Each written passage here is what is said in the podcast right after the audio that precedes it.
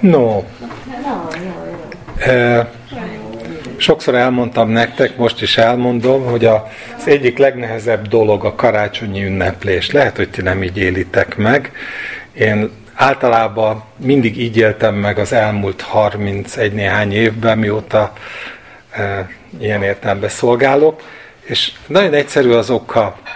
E, mindig él bennem egyfajta aggódás, hogy, hogy a, a, az emberek azt várják, hogy valami okosat, valami, valami, valami újat, szóval tudjátok úgy, mint az aténi polgárok, akik mindig azt várták, hogy valaki valamivel fölpiszkálja az agyukat, és én ilyet nem tudok. Szóval a karácsony tipikusan megemlékezés. E, mind ahogy a húsvét is megemlékezés, meg a nagypéntek is megemlékezés. Olyan ünnep, amit e, keresztény kultúrkörökben a egész apró gyerekkorunk óta e, benne élünk, belénk neveltek, gyülekezeti környezetben hallottunk százszor, meg ezerszer, és persze Isten elvezetett arra, hogy már nem kívánok, nem kívánok újat mondani. Nagyon szeretem János apostolt, aki az élete vége felé, amikor írja a leveleket, akkor már megelégszik azzal, hogy egész őszintén bevallja, hogy nem írok új dolgokat nektek, fiacskáim, hanem csak azt, amit az elejétől fogva hallottatok, kvázi azokat tudom megismételni, és akkor leírja azt a tulajdonképpen már-már banálisnak tűnő dolgot, hogy szeressétek egymást. Szóval karácsony erről szól, arról a szeretetről, amit megkaptunk, és amit nem tudunk értékelni, fogalmunk sincs, hogy mit kaptunk. Én azt gondolom, hogy az örök élet sem lesz elég ahhoz valóban, hogy, eh, hogy rácsodálkozunk arra mérhetetlen szeretetre és kegyelemre, ahogyan Isten eh, eltervezte ezt az egész világtörténelmet, és ahogy velünk bánt. De mégis megemlékezünk, és ennek a megemlékezésnek az egyik részeként én most idehoztam néhány igét, amit tulajdonképpen egyfajta csokorként szeretnék majd megosztani veletek, természetesen az, az, az köztük levő összekötő kohézióval együtt. De előtte imádkozzunk.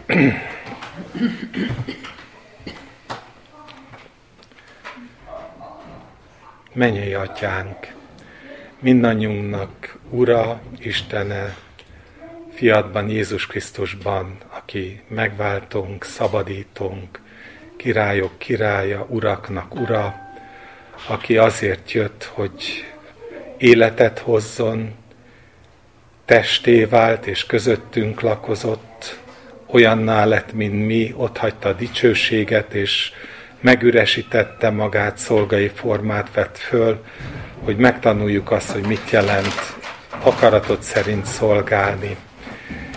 És most azért vagyunk együtt, hogy erre emlékezzünk.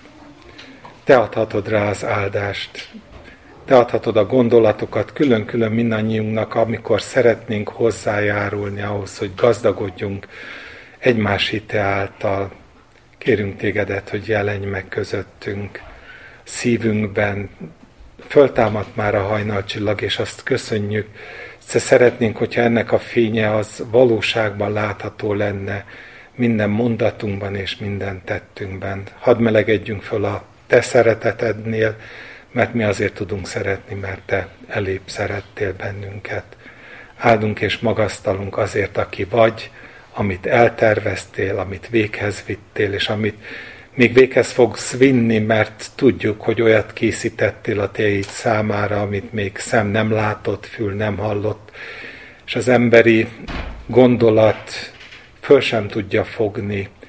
És Urunk, azt is jól tudjuk, hogy miközben mi azért körbenézve a világ állapotán aggódunk, de mégis rád nézünk, mert te azt mondtad, hogy amikor látjuk, hogy mindezek a jelek, amelyeket te megjövendöltél, beteljesednek, akkor emeljük föl a fejünket, mert elközelgett a váltságunk, elközelgett az, hogy amit most még csak visszaemlékezve ünneplünk, a te eljöveteledet, elközeleg az, hogy majd visszajössz valóban, és magadhoz veszed a tieidet, hogy ahol te vagy, mi is ott legyünk. Köszönjük neked, áldunk és magasztalunk ezért, és magasztalunk egymásért, ezért a kis közösségért, a gyülekezetért, és az abban végzett munkáért. Kérünk, hogy dicsőjél meg mindannyiunkban, külön-külön és együtt is. Amen.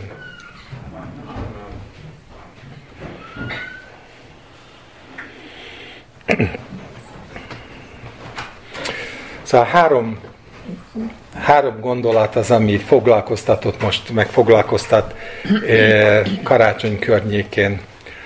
Az egyik az az, amit írtam is nektek az e-mailben, hogy olyan jó volna, hogyha találnánk arra időt, hogyha valakinek van olyan karácsonyi élménye az elmúlt 1, 2, 5, 10, 20, 50 évből, amit szívesen megoszt, mert egyéni csoda volt, nem feltétlenül ilyen szemmel látható csoda értelmében, de hogy őt megérintette a karácsonynak a hangulata, légköre, Isten szabadítás, hogy megosztani. Ez, ez volna az egyik. Szerintem ezt hagyjuk a végére. De addig is készüljetek a szívetekben, hogy jó volna erről szót ejteni. A másik rész, vagy az két részre bontanám, nem tudom, lehet, hogy már nem sokan emlékeztek rá, lehet, hogy sokan. Volt már olyan karácsony, amikor miközben a karácsonyi eseményekről beszéltünk, én egy kicsit részletesebben elmondtam gondolatokat a betlehemi csillagról. Emlékszik erre valaki, vagy már senki? Nem baj, az sem. Vissza lehet hallgatni, ha valaki szeretné, mert ezek tényleg nem valami titokban történő dolgok voltak, különös, de a, az ős egyház hagyományában egyáltalán nem élt az a miszticizmus utáni vágy, mint ami a mai emberekben él, és teljesen természetesnek tartották, talán azért, mert természet közelben éltek, és egészen jó ismerői voltak annak, hogy amit látnak, amögött gyakran ott van az Isten nem, nem ott gyakran, hanem meg tud nyilvánulni a természeten keresztül is, hiszen már a Zsoltár is azt hirdeti, hogy ez égbolt beszéli az Úr dicsőségét, és kezei munkáját hirdeti a csillagos ég, az egész menny. Úgyhogy ez nem volt idegen. Tart a, a vitatkozás talán napjainkig is, hogy akkor most a betlemi csillag mögött vajon mit kell látni. Erről beszéltem annó, de tudom, hogy nem ez a szellemi vagy a lelki üzenete a karácsonyi történetnek. Ettől függetlenül vannak ilyen részei a karácsonyi történetnek, amit, amit talán nem árt egy picit rögzíteni.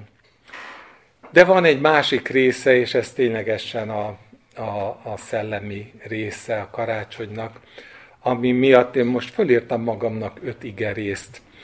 Szerintem ezeken fogom elkezdeni, aztán utána rátérek egy kicsit arra, amit ezen a karácsonyon gondoltam, és ez pedig a betlehemi bölcseknek a, a megjelenése, föltűnése Jeruzsálemben, ez a kik voltak, honnan származtak, mit lehet tudni róluk, e, mi az, amit az általános történetírás ezekről tud, és mi az, ami örökre titok marad, és aztán szeretnék visszatérni ahhoz a részhez, ami, ami, ami a gondolata, az egyik gondolata, vagy az egyik vetülete karácsonynak. Ami engem megragadott idén, az elsősorban az, hogy olyan furcsa látni, hogy az evangéliumokban, miközben tudjuk, hogy Jézusról, mint a királyról emlékeznek meg, így érkeznek a bölcsek is Betlehembe, e, ettől függetlenül ritkán szerepel ez a fogalom. Hadd olvassam föl a Máté 2, az a Jézus születését, e, ami úgy kezdődik, hogy amikor megszületett Jézus a judeai Betlehemben, Heródes király idejében, ímé bölcsek jöttek napkeletről Jeruzsálembe, és azt kérdezték, Hol van a zsidók újszülött királya? Megjelenik a király kifejezés. Talán először az új szövetségben. Mert láttuk az ő csillagát napkeleten, és azért jöttünk, hogy tisztességet tegyünk néki. Heródes király nagy megdöbbenéssel hallotta ezt, és vele együtt az egész Jeruzsálem. És összegyűjtve a papi fejedelmeket és a nép írás tudóit, tudakozódott fel tőlük, hol születhetett meg Krisztus. Azok pedig azt mondták, a júdeai Betlehemben, mert így írta meg a próféta, és te, Betlehem, Júda földje, semmiképpen sem vagy a legkisebb Júda főhelyei között, mert belőled származik az a fejedelem, aki pásztorolja az én népemet, Izraelt. Ekkor Heródes titkon hivatta a bölcseket, pontosan megtudakolta tőlük a csillag feltűnésének idejét, elküldte őket Betlehembe, és azt mondta, menjetek el, Gondosan kérdezősködjetek a gyermek felül, és ha megtaláljátok, adjátok tudtomra, hogy én is elmenjek és tisztességet tegyek neki. Ők pedig a király meghallgatása után útra keltek, és íme a csillag, amelyet napkeleten láttak, előttük ment mindaddig, amíg meg nem érkeztek. Akkor megállt a hely felett, ahol a gyermek volt. A csillagot látva igen nagy örömmel örvendeztek, Bementek a házba, és meglátták a gyermeket anyjával, Máriával, és arcra borulva hódoltak neki. Majd kinyitották kincses ládáikat, és ajándékokat adtak neki, aranyat, tömjént és mírhát. És mivel álomban intést kaptak, hogy ne menjenek vissza Heródeshez, ezért más úton tértek haza. Ez maga a karácsonyi történet, mindannyian jól ismerjük. Valószínű, hogy jól ismerjük az előzményeket is, a profétai jövendőléseket. Én mégis szeretnék fölidézni kettőt, mert mind a kettő olyan, amelyik eh, sokkal átfogóbb kihatása volt eh, Máté evangéliuma megírásakor, mint sem, amit gondolnánk. Az egyik az a Bálámnak a jóslata. Bálám az eredeti nyelvezetben Bileám,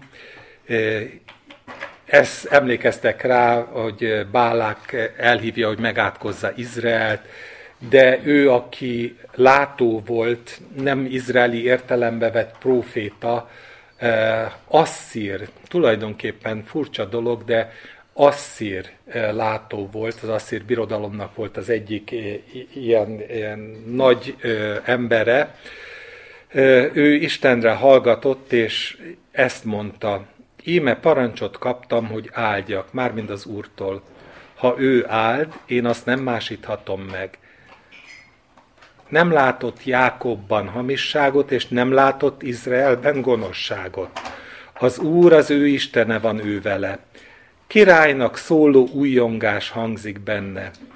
És így kezdte példabeszédét, Bálámnak, Beor fiának szózata, a megnyílt szemű embernek a szózata. Lám, látom őt, de nem most, nézem őt, de nem közel. Csillag származik Jákobból, és királyi pálca támad Izraelből. Végül is mind a két elemét jól ismerjük. A csillag támad Jákobból, emlékeztet az Betlehemi csillagra bennünket, és a királyi pálca támad Izraelből a bölcsekre, akik úgy mennek Jeruzsálemben, hogy hol van a zsidók újszülött királya. Tehát nagyon-nagyon régi, Mózes korabeli az a profécia, ami már, ami már összeköti a betlehemi csillagot, meg összeköti a, a, a, a király feltámadását, vagy a támadását.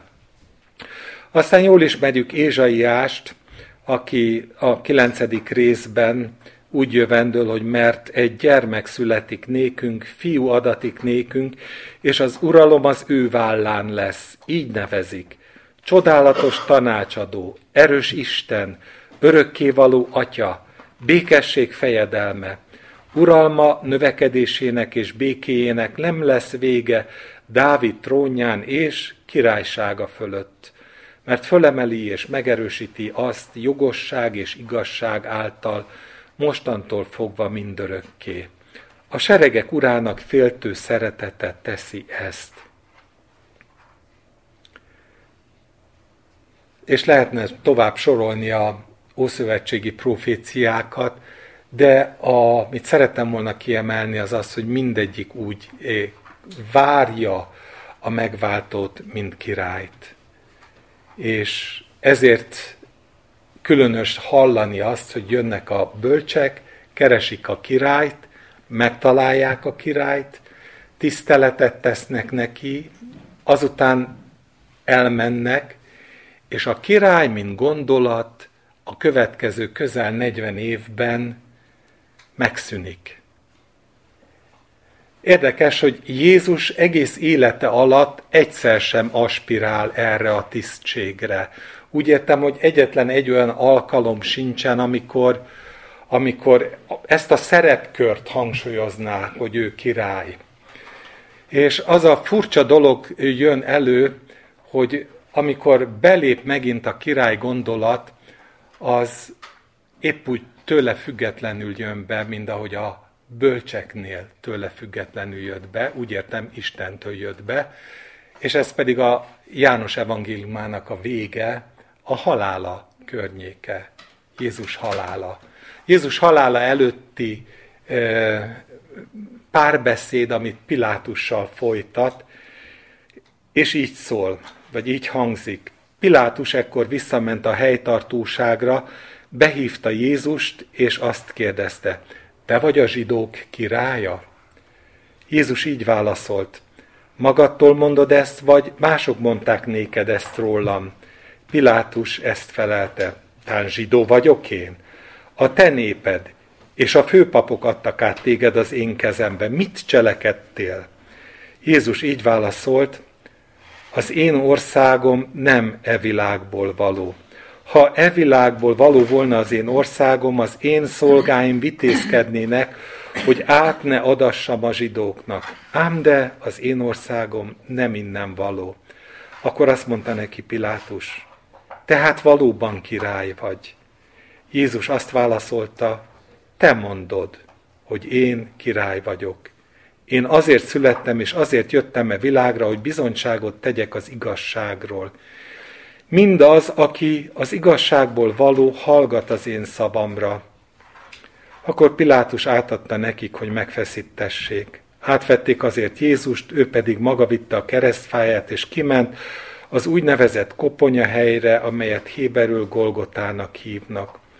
Ott megfeszítették őt, és vele másik kettőt két felől, középen Jézust. Pilátus pedig egy feliratot is készített, és feltette a keresztfára.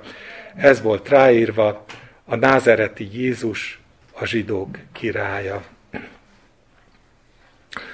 Mondom, eltelt gyakorlatilag 40 év. Ugye Jézus körülbelül időszámításunk előtt hétben született, eh, Nagy Heródes halál előtt két-három évvel, és 33 környékén halt meg, 30 és 33 a két szóba jöhető dátum, tehát igen hosszú idő eltelt a születésben, elhangzott király profécia, még sokkal több a proféták által megjövendőlt király szerepkör és Jézus születése óta, és utána újabb 40 év, és akkor megint más mondja el ezt, hogy király vagy te. Miért tűnt föl?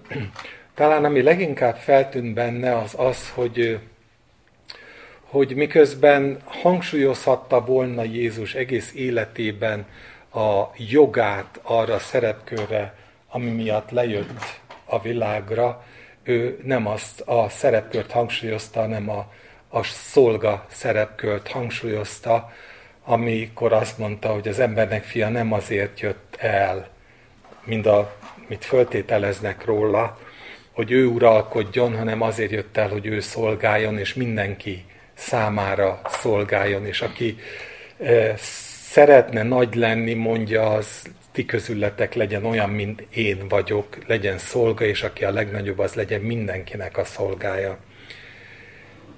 És valahol gyümölcs termő ez a megközelítés. És eltellenek az évtizedek, és egyszer csak e, a pogány helytartó látja azt, hogy ő király. És azon kezdtem el gondolkodni, hogy Isten vajon nem ténylegesen így bánik velünk. A legtöbb ember szívében ott van az a bizonyosság, hogy Isten van. A legtöbb ember szívében ott van ez a bizonyos Isten alakú űr, amit a világon semmi más nem tud betölteni, egyedül az, amikor Jézus Krisztus, mint király, bevonul az ember szívébe. de hogy ott és akkor Isten engedte, hogy a feledés homályába merüljön a születés történet. És azt tudjuk csak, hogy Mária forgatta a szívében mindazokat a dolgokat, amik történtek akkor Betlehemben, de az emberek legtöbbje elfelejtette, a pásztorok meghaltak, és nem maradt emlékezete.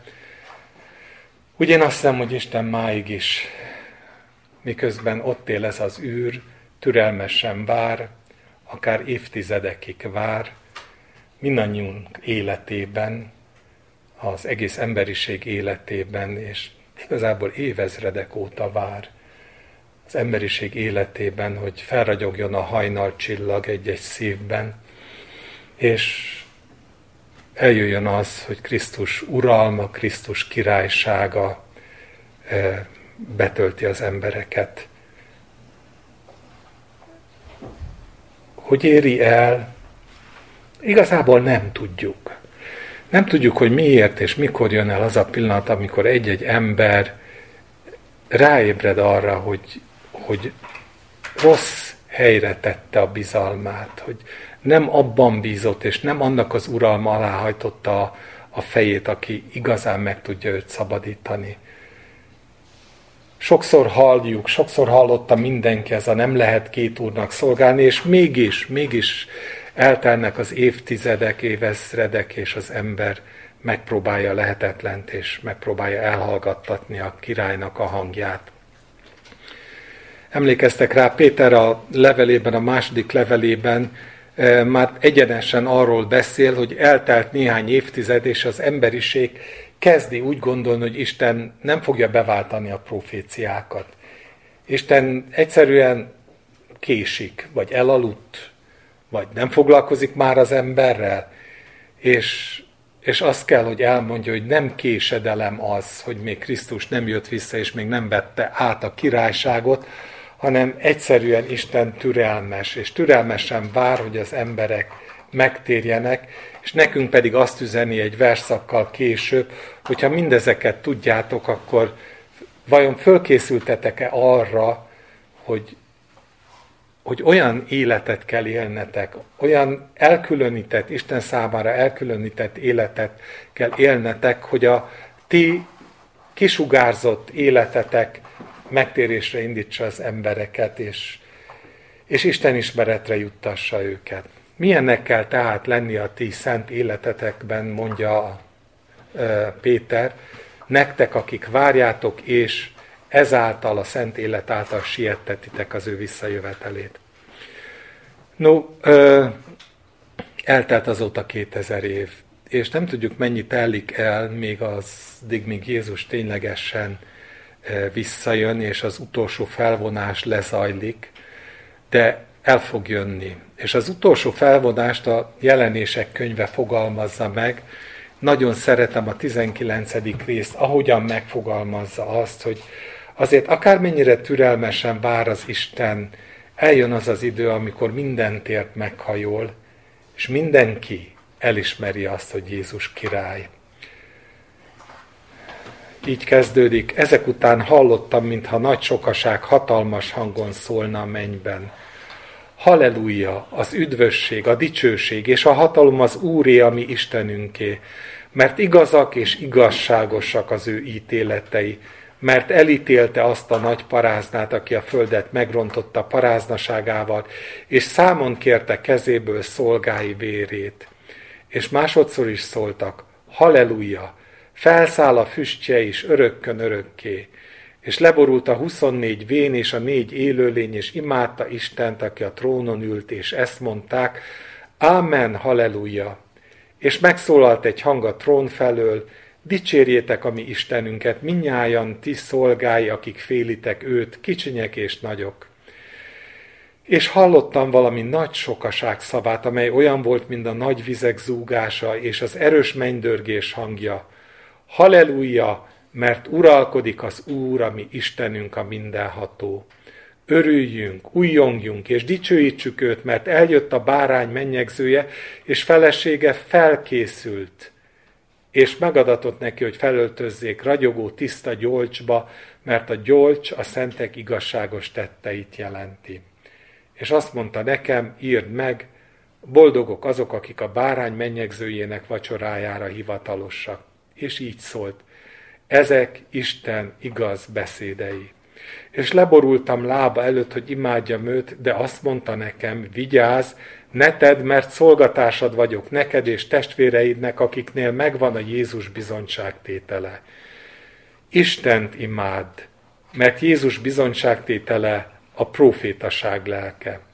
És láttam a megnyílt eget, és ímé egy fehér ló, és aki azon ült, annak neve hű és igaz, aki igazságosan ítél és harcol, és a szeme olyan, mint a tűzláng, és a fején sok korona volt, és a neve volt rá felírva, amelyet senki nem tud, csak ő maga, és vérben mártott ruhába volt öltöztetve, és így hívták őt Isten ígéje. Mennyei seregek követték őt fehér lovakon, tiszta fehér gyolcsba öltözve. Szájából éles kard jött ki, hogy azzal verje a pogányokat, vasveszővel fogja legeltetni őket. A mindenható Isten búsult haragjának borsajtóját fogja taposni. Ruhájára és derekára oda volt írva a neve, királyok királya és uraknak ura.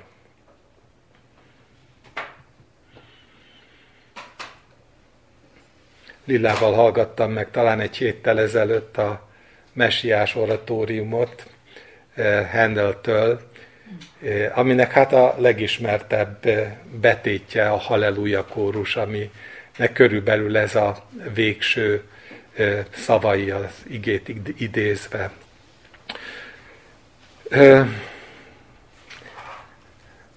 Úgy gondoltam, hogy karácsony lévén érdemes áttekinteni ezeket a részeket, és, és meglátni egyrészt azt, hogy Krisztus király, uralkodik, megjósolták már Mózes korában ezt az uralkodást, és Isten még mindig türelmesen vár arra, hogy ez az uralom valóságossá váljon. Először az övéinek az életében, akiken keresztül kiárad az isteni jogigény erre a világra, amikor azt mondja, hogy úgy szerette a világot, hogy elküldte, és akik meglátják mi bennünk és mi rajtunk ezt a szeretetet, azokat Isten vonja, hogy eljöjjön az a idő, amiről most a jelenések végén olvastunk, hogy, hogy minden hatalom és minden dicsőség a királyok királyának és az urak urának eh, adatot.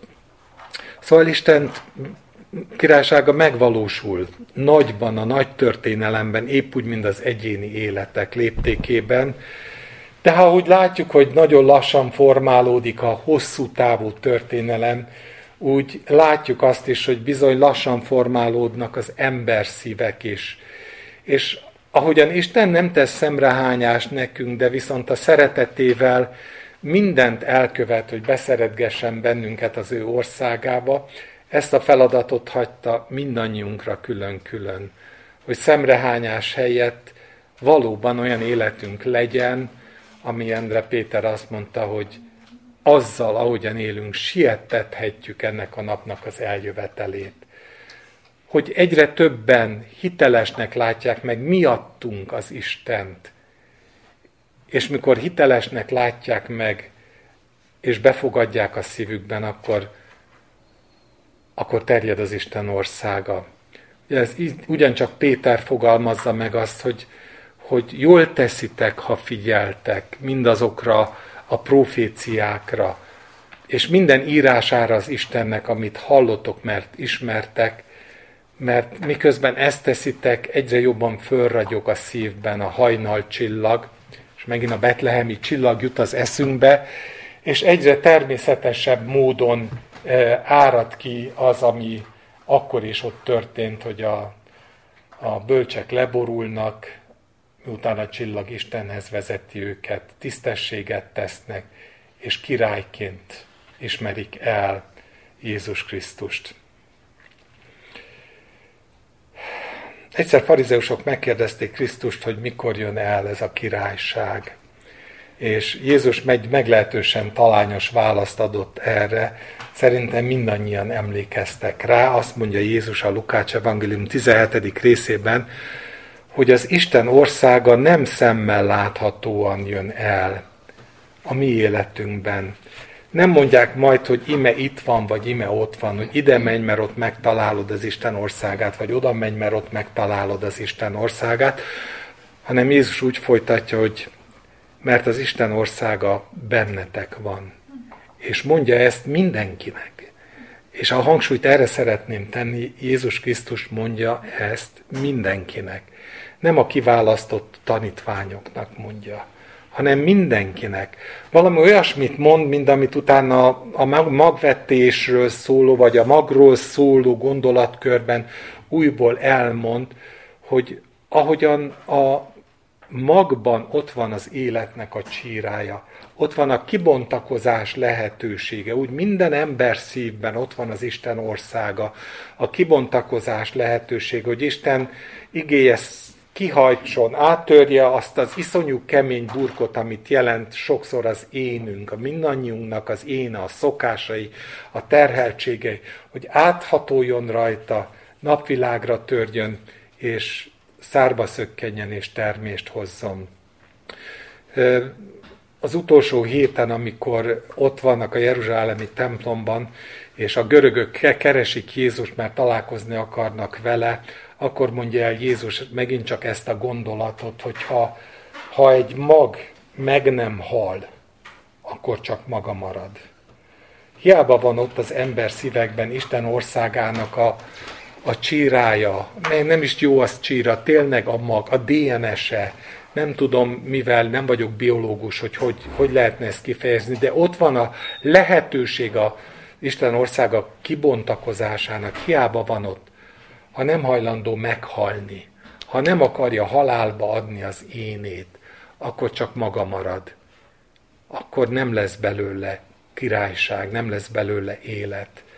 De hogyha hajlandó átmenni azon a folyamaton, amit Jézus mondott, hogy aki meg nem gyűlöli akár a saját lelkét is, az, az nem képes áttörni ezt a magot. Hogyha hajlandó erre, hogy minden kárnak és szemétnek ítéljen, akkor áttör Istennek az országa, a szívnek a keménységén, és elkezd terjedni, és egy olyan élet lesz belőle, amiről Péter írt, amikor erről beszél, hogy milyennek kell lenni az elkülönült Istennek szolgáló életünkben, akik siettetjük azzal, hogy a mi szívünkben kikelt.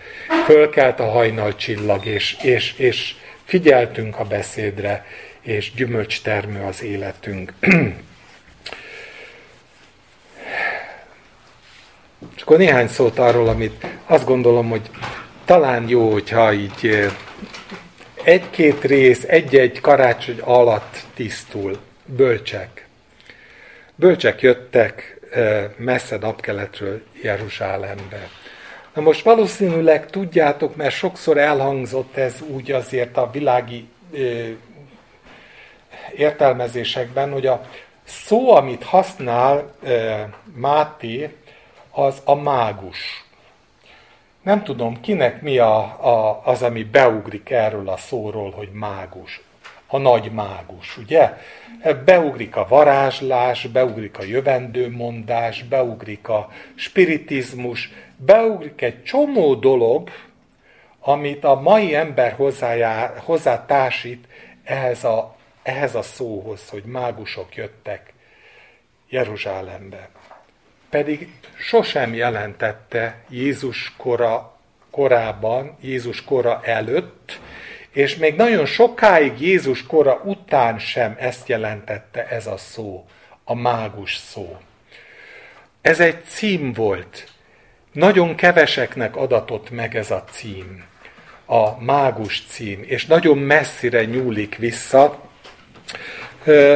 És most, hogyha Jézus korára tekintünk vissza, akkor azt szeretném csak elmondani, hogy már akkor már nem voltak az asszírok, már nem voltak a babilóniaiak, már nem voltak a médek, már nem voltak a perzsák, ezek a birod, már nem volt Nagy Sándor, ezek a birodalmak már mind-mind elmúltak, és ebben az időben a pártusok uralkodtak Mezopotámia területén. Elég hosszú időn keresztül, időnként a rómaiakkal harcolva a rómaiak átátvettek tőlük területeket, de alapvetően ők voltak a, a, a területen uralkodó uralkodó osztály.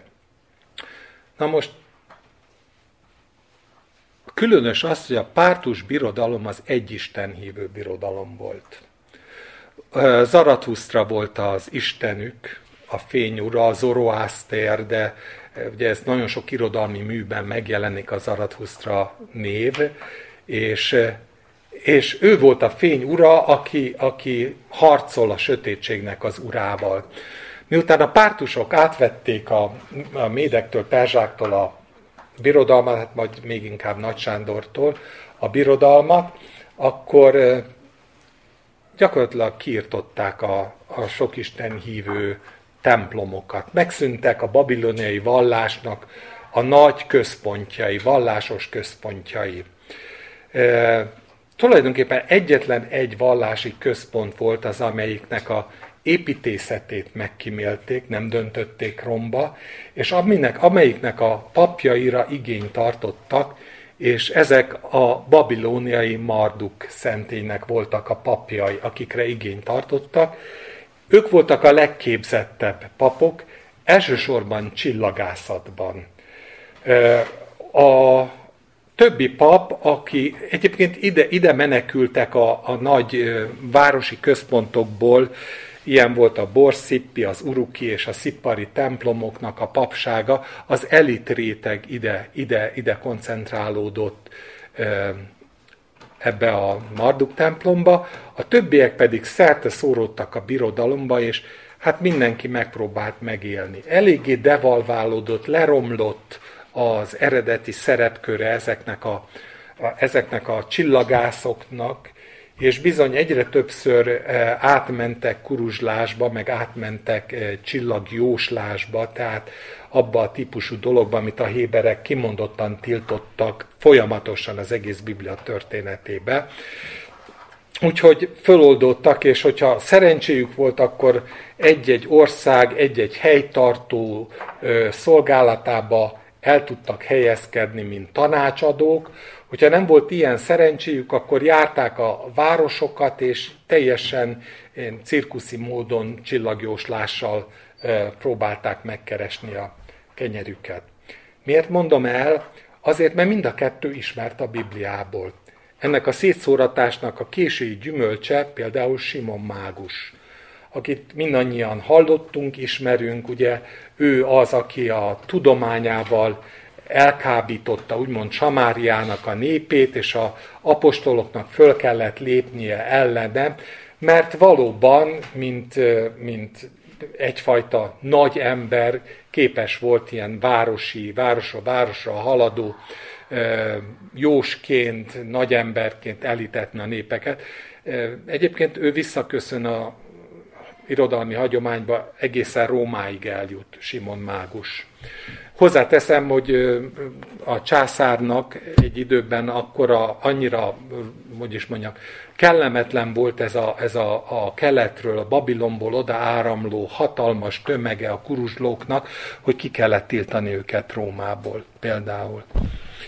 No, tehát ez, a, ez az egyik ilyen történet, amit jól ismerünk, hogy miután elmenekültek Mezopotámiából, így ezekben iskolát vagy szektát alapítottak. Na most még annyit tennék hozzá, hogy ezeknek az iskoláknak eh, megengedett volt, hogy akár görög, akár izraeli tagjai legyenek, tehát ténylegesen eh, befogadták és kábították a népet.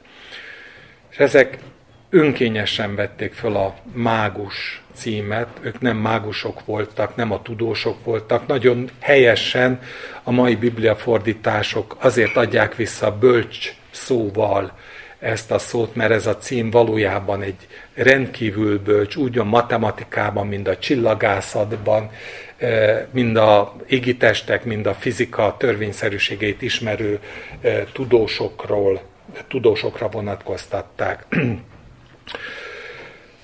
Aztán a másik ilyen mágus, akiről a Biblia említést tesz, az a, az, az, az a mágus, aki jobban tudott helyezkedni, ugye ez a Bár Jézus nevezetű mágus, akivel Pálnak van afférja, csillagjósnak hivatta magát, és ő volt Ciprus szigetén a római prokonzulnak, Sergius Paulusnak a szolgálatában, és ő volt az, aki le akarta beszélni a helytartót arról, hogy keresztjén legyen Pálige hirdetésére.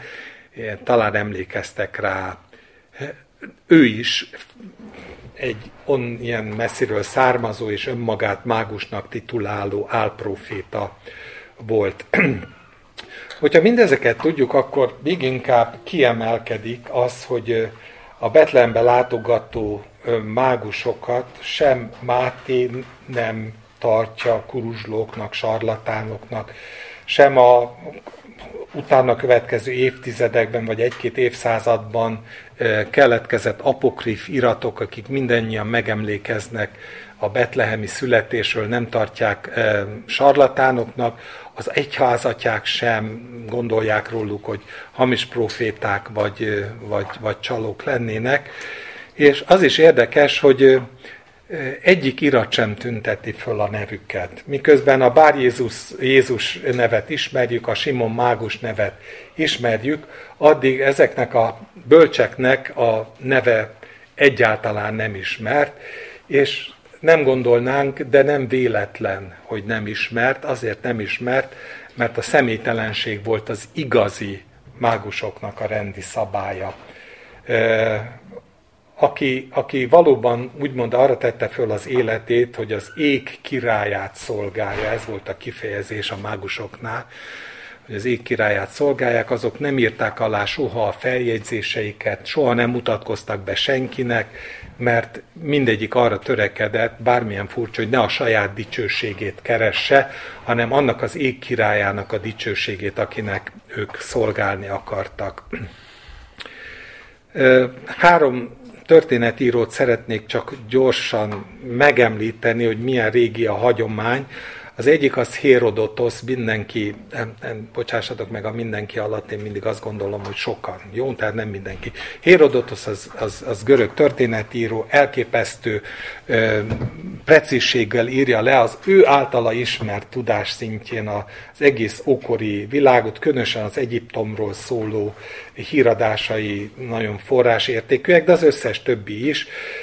Ő akkor jár Perzsiában úgy nagyjából, amikor Eszter királynénak megszületik a, a gyermeke, hát, hogy akkor, vagy pont utána, nem tudom, de ugye első Artaszerszész korában jár Perzsiában, és ez pedig a Xerxésznek a, a, a fia, aki viszont Eszternek a férje.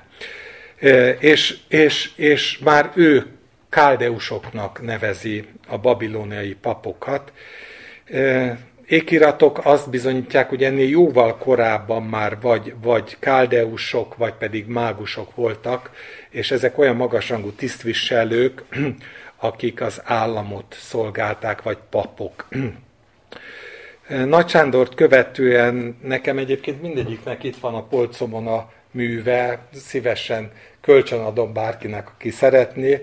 A Bérossos, és, és ugyanilyen ilyen, ilyen nagy tudású ember volt, az nagyjából Jézus kortársa, Augustus császár kortársa, a Strabon, eh, aki, aki dicséri a babiloni mágusok szigorú erkölcsi életét és tudományát, és többek között azt mondja, hogy Nagy Sándor halála után Babilonban csak a belföldi mágusoknak tartottak fenn egy meghatározott lakótelepet, akiket káldeusoknak hívnak, és csillagászattal foglalkoznak. Tehát a mágus káldeus elsősorban csillagászattal foglalkozó e, tudós ember volt. Nyelvészek szerint a szó indiai, a maha guru, azaz nagymester szanszkrit kifejezésből ered, mint a latin magister. E, no, tehát ez csak így arról, hogy ez egy nagyon-nagyon régi, nagyon régi dolog, már az asszírok idejében ismert volt a mágusoknak a, a szerepköre, és, és egészen későn, még Jézus korában is, amikor szétszóródtak már a, perzsa birodalomból a legtöbben, de ott maradtak csillagászként, mert szükség volt a pártusoknak és csillagászokra a leg, legelittebb rész. No, tehát kikről beszél Máté a evangélium bevezetésében?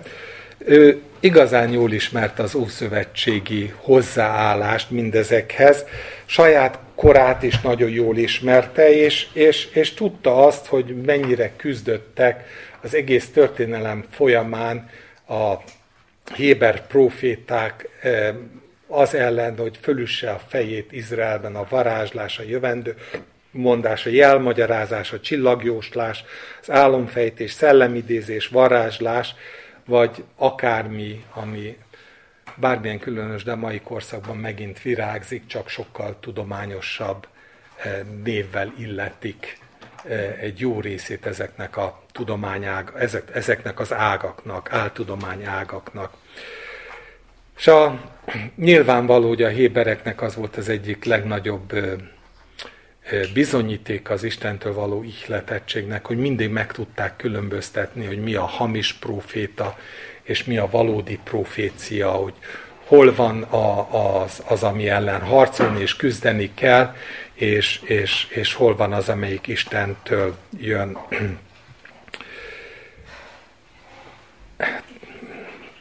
Egy picit tovább megyünk, akkor látjuk, hogy Dániel nem csak, hogy szabadon gyakorolhatta hivatását, és taníthatta a népét, de nagyon-nagyon erős hatással volt az őt alkalmazó Káldeus és, és Perzsa királyokra, olyannyira, hogy tényleg emlékszünk, hogy Nabukodonozor, miután látta, hogy, hogy minden jóslata teljesül Dánielnek, akkor, akkor elismerték Izrael Istenét, és úgy tisztelték, mint az ég királyát, és megint visszajön ez az ég király gondolat, mert senki sincs, aki meg tudná szabadítani a, a valódi Istenen kívül. Dánielt egész fiatal korában vitték el társaival együtt a fogságra, és azt jegyzi föl róla a Biblia, hogy megtanították a káldeusok minden tudományára. Éppen úgy, mint ahogy annak idején Mózest megtanították Egyiptomnak minden tudományára, úgy Dániel is ismeretes volt mindenben, ami az akkori, akkori ö, Babilonnak a kultúrájában, még inkább a tudományában meghatározó volt. És amikor a király látta, hogy Dániel minden jóslata szó szerint beteljesedett, akkor a király a legfőbb mágus címet ajándékozta neki, Dánielnek. Az egész birodalomban őt tartották így a legnagyobbnak, és ő az egyetlen Héber proféta, és ez már csak ilyen adalék, akinek a tiszteletére díszes síremléket emeltek, és az egyetlen, akinek meg is maradt ez a díszes síremléke mindmáig, Szúszában vagy Súsában, ahogy az Eszter könyve leírja, a romok között. De attól függetlenül, hogy Ezékiel és Dániel hirdeti a, a jövendőt, ugye a Dániel vég, proficiái végig kísérik az egész világtörténelmet, már Dániel előtt is ismerték mindezeket a proféciákat egész Mezopotámiában és Izraelben.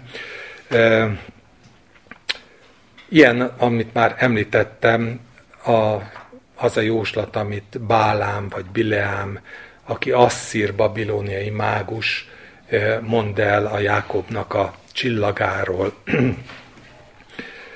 A Jákob csillagát mindig is a messiás jelének tartották már az ószövetségi írástudók is, de ők először Dávidra gondoltak, őrá vonatkoztatták a jóslatot, és csak a kereszténység eh, térhódítása után kezdték el benne látni Krisztusnak a jelét. Eh, és noha tudjátok, hogy sok vita övezi az evangéliumoknak a keltezését, eh, nagyon koraiak azok a keresztény magyarázók, akik már Jézusra vonatkoztatják a betlehemi csillagot. Második században a Justinus Mártír volt az első, aki arról írt, hogy amikor pedig a csillag feltűnt az égen, az ő születésekor, ahogyan az apostolok emlékiratában áll, akkor arábiai, arábia mágusai felismerték az eseményt, eljöttek és hódoltak neki. nem sokkal később a legismertebb egyházatja, ez az Origenész, még világosabb képet ad erről, és azt hangsúlyozza, hogy a Betlenbe látogató mágusok tudós papok voltak, nem pedig vándorló káldeusok, mint amilyen volt ez a Simon mágus vagy Bár Jézus. És arról beszél, hogy ritka égi jelenség lehetett a betlemi csillag, ami örvendetes eseményt jelentett.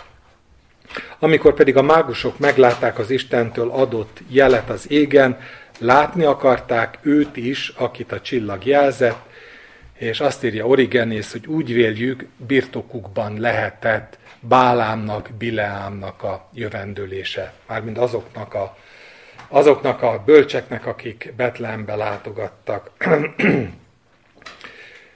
és még egy dolog, ami szerintem érdekes lehet, de legalábbis tanúságos, az az, hogy a néphagyományban szintén folklorisztikus elemként terjedt el a három királyoknak a története, és hogy ezek különböző nemzeteket képviselnek, legtöbbször különböző bőrszínnel is ábrázolják őket,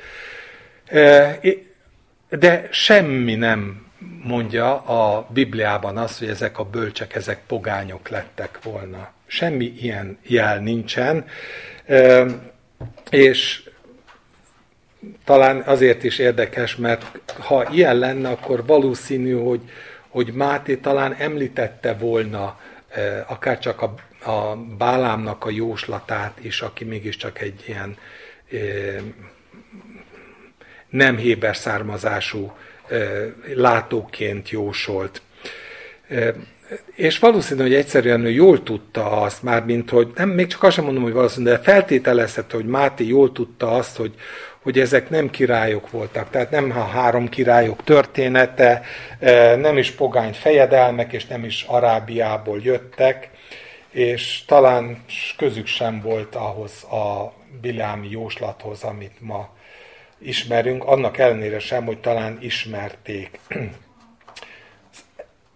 evangélium szövege, tehát az eredeti szöveg, és ezt a szövegkritikusok mondják, azt engedi sejtetni, hogy ezek a bölcsek, vagy ezek a eredeti szóval mágusok, akik Betlehembe érkeztek, ezek a valóságban izraeli származásúak voltak, és ez tényleg egy ilyen csattanószerű dolog, hogy azoknak a leszármazottai lehettek, akik a babiloniai fogság után nem tértek vissza Judeába.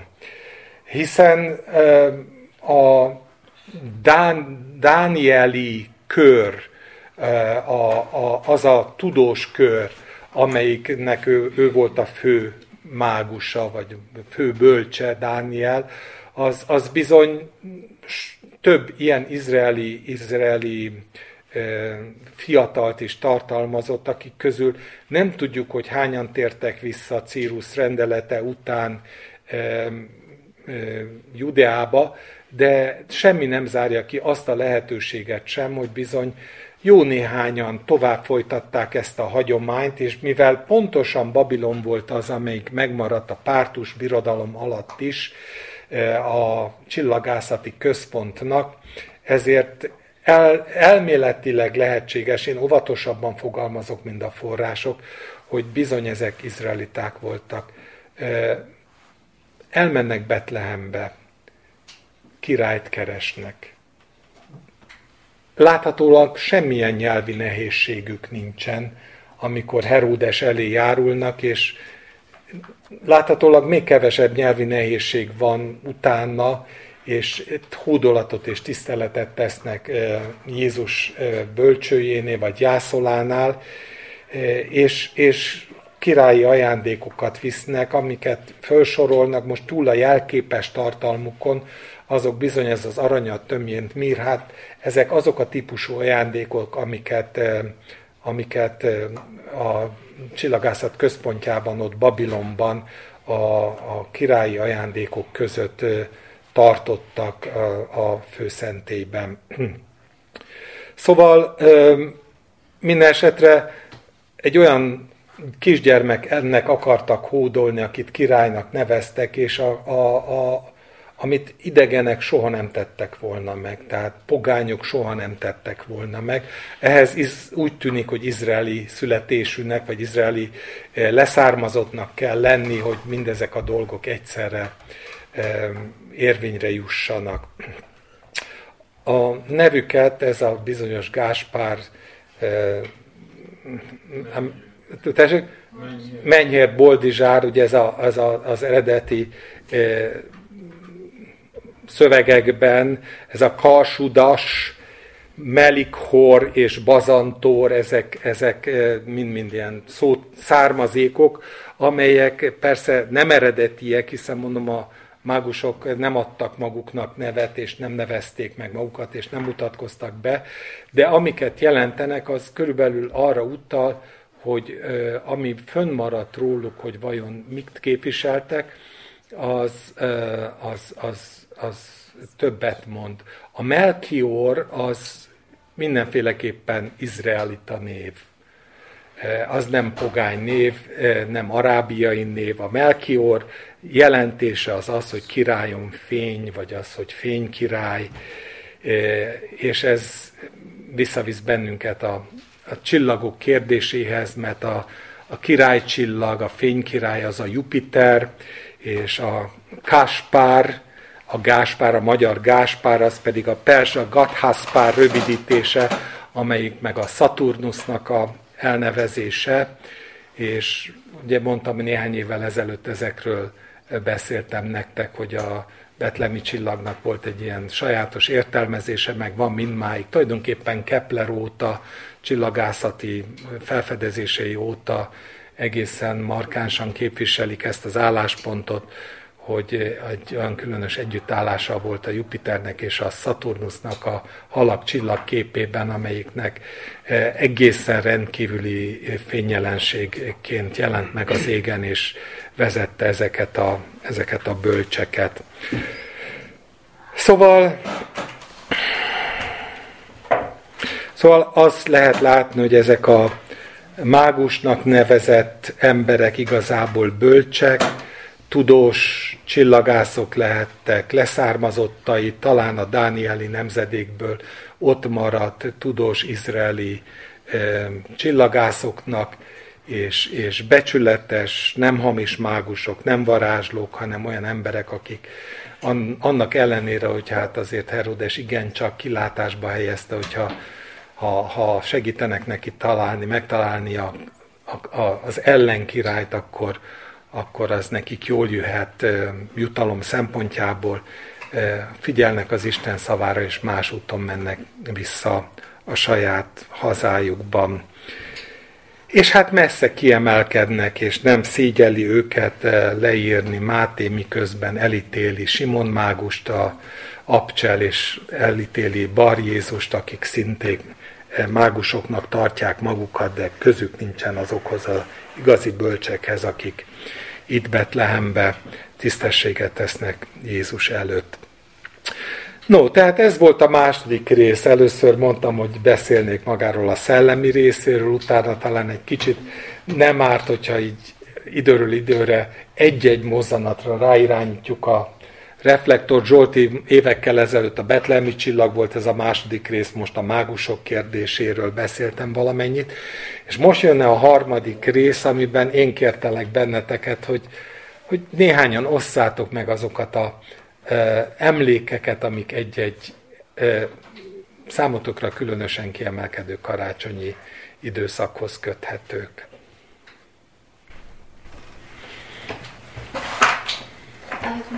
kérdezni? A Persze. Hogyha vissza, visszajövök a saját földjük, akkor elképzelhető, hogyha már látták, hogy megszületett a mesiás, és igazuk volt, hogy ezt a jóhét odahozta. Úgy tartják, hogy igen, úgy tartják, hogy ők voltak az első hirdetői a pártus birodalomban, és tőlük azért sem volt messze, a, mármint úgy értem az ott élő népektől, mert mint mondtam, az a Zarathustra az egy egyisten hívő vallás volt, ami akkor ott a, a Babilon környékén e, amúgy is közel állt, mint gondolat. Úgyhogy valóban ez, ez, ezt mondja a történelem, hogy ők lehettek az első ilyen módon evangélisták.